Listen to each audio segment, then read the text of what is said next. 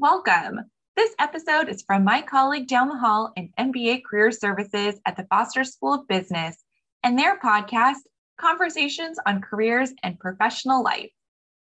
I thought listeners would especially appreciate this episode where Gregory Heller breaks down the common networking and interview question Tell me about yourself. I hope you enjoy this episode of Conversations on Careers and Professional Life as much as I did. If you do, consider subscribing on Apple Podcasts or Spotify. Happy listening.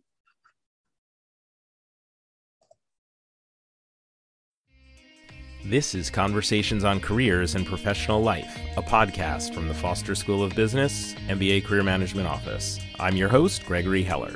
On each episode, I talk with guests from faculty and staff to students and business leaders about the skills and strategies that can help you design a professional life that you're happy with. This episode is going to be a little bit different than most. I don't have a guest, so it's not really a conversation, but it is based on the conversations I've had with many students preparing for behavioral job interviews. Students often come to me and the other coaches at Foster to work on their Tell Me About Yourself or teammate answers. It's important to recognize that there are different contexts for answering this question. Students are often preparing for information sessions or networking activities before they start preparing for interviews. And the way you answer the question in a networking setting is going to be a little bit different than in an interview. In either situation, this is your opportunity to explain your career and highlight your interests and the skills and talents that have contributed to your successes along the way. Another way to think about this answer is where have you been, where are you now, and where do you want to go? Connecting the dots along the way. In an interview, you usually don't need to start with your name or that you're a first year student in an MBA program. The interviewer should know these two things at least, and you've probably already had some sort of rapport building chit chat. I like to say that this first answer is your opportunity to lay a foundation for the interview and the other stories that you'll share. The foundation should include the talents or strengths that have contributed to your success and that you believe are applicable to the role that you're applying for. During each of the subsequent behavioral questions, you have the opportunity to stack bricks on that foundation. By the end of the interview, the interviewer should be able to recognize what you've built rather than see a muddy lot strewn with bricks and stones. Another question I often hear is How should I end the TMAY? This is another aspect in which context is important. In the networking setting, you should end the TMAY with a clear direction of where you hope to go with your MBA. That way, the person you're speaking with has an idea of how they can help you. In the context of an internship or job interview, you don't want to end it with a statement like, and that's why I want to work for your company in this role. The reason being, those were the next two questions the interviewer was likely to ask you. Why do you want to work for my company? And why are you interested in this role? For each question, you have 90 seconds to three minutes for your answer. The shot clock resets with each of these questions. If you spend four or five minutes answering the tell me about yourself question and touching on the role and the company, the interviewer may skip those two questions. It's awkward to follow up a statement like, and that's why I want to work for your company, with a question like, why do you want to work for my company? I advise students to end the TMAY in a way that invites the next question, such as, and that's one of the main reasons I decided to get my MBA, or that's just one of the reasons why I'm interested in working for Acme Co. Or, and that's one of the reasons why I'm pursuing a career in consulting. The key part of all of these examples is the one of the. That makes the next natural question what are some of the other reasons? Now, this is, of course, not the only way to bring your answer in for a landing, but I think it's a particularly effective way. For the next two common questions in a behavioral interview, why this role and why this company, one of the mistakes I see people make is telling the interviewer things they already know about the role and things they already know about the company they work for. You may think by sharing these things you know about the role or company that you're answering the question, but you haven't. You need to explain why these things you've shared are important to you. What's the connection?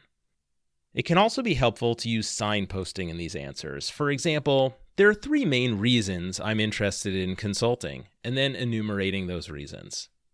After the first three questions are out of the way, the interviewer moves to behavioral questions that start like Can you give me an example of a time when, or something similar to that? You may have prepared half a dozen to a dozen stories, and hopefully you'll have at least a few direct hits where the story that you prepared exactly answers the question that was asked.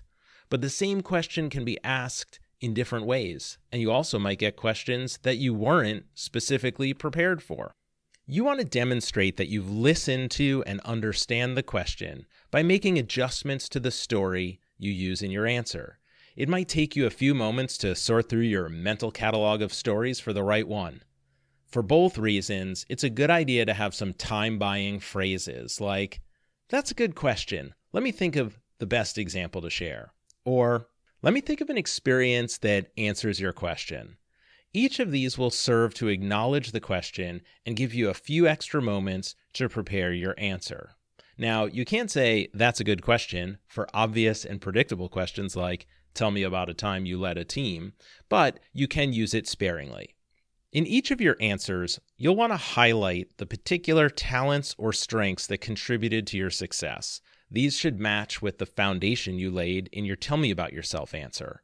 Of course, you'll want to use a structure like STAR, situation, task, actions, results, or CAR, context, actions, results, or something like Lewis Lin's DIGS method, dramatize the situation, introduce the alternatives, go through what you did, summarize the results. Whichever you use, you want to make sure that you have a balance between each part of your answer.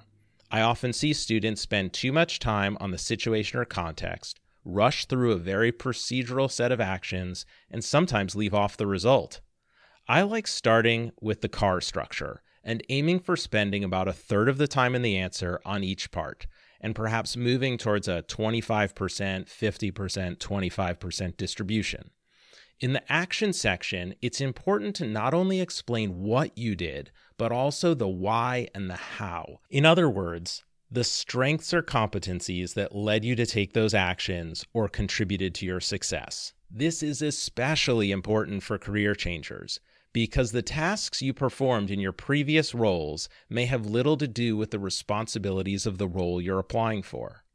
Be sure to explain the strengths and talents that contributed to your previous successes. Some stories do require a good bit of context. If you know you've got a story like that, you may want to provide a summary statement at the outset.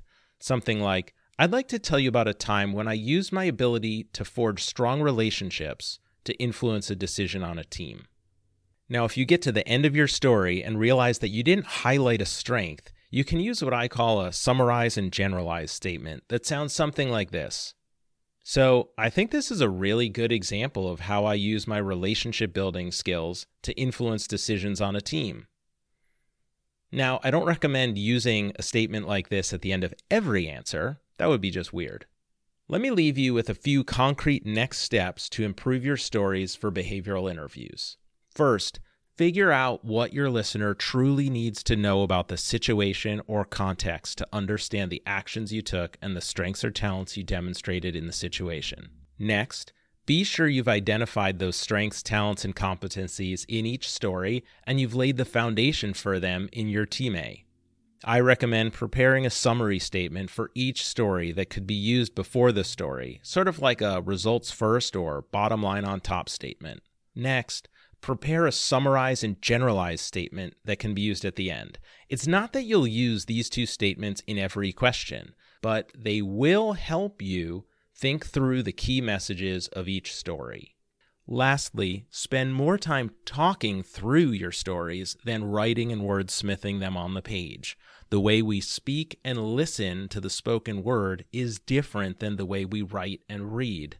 Kristen Graham and I touch on this in a recent episode of the podcast. If you spend too much time on the page with your stories, you may get caught up trying to remember an exact script.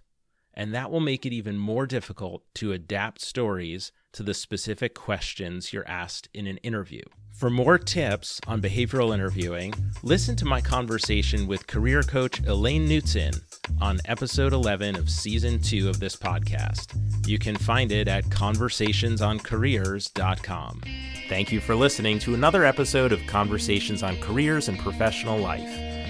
I'd love to hear what you think about the podcast. You can email me at gheller at uw.edu. And if you've enjoyed this episode, please share it with a friend or classmate.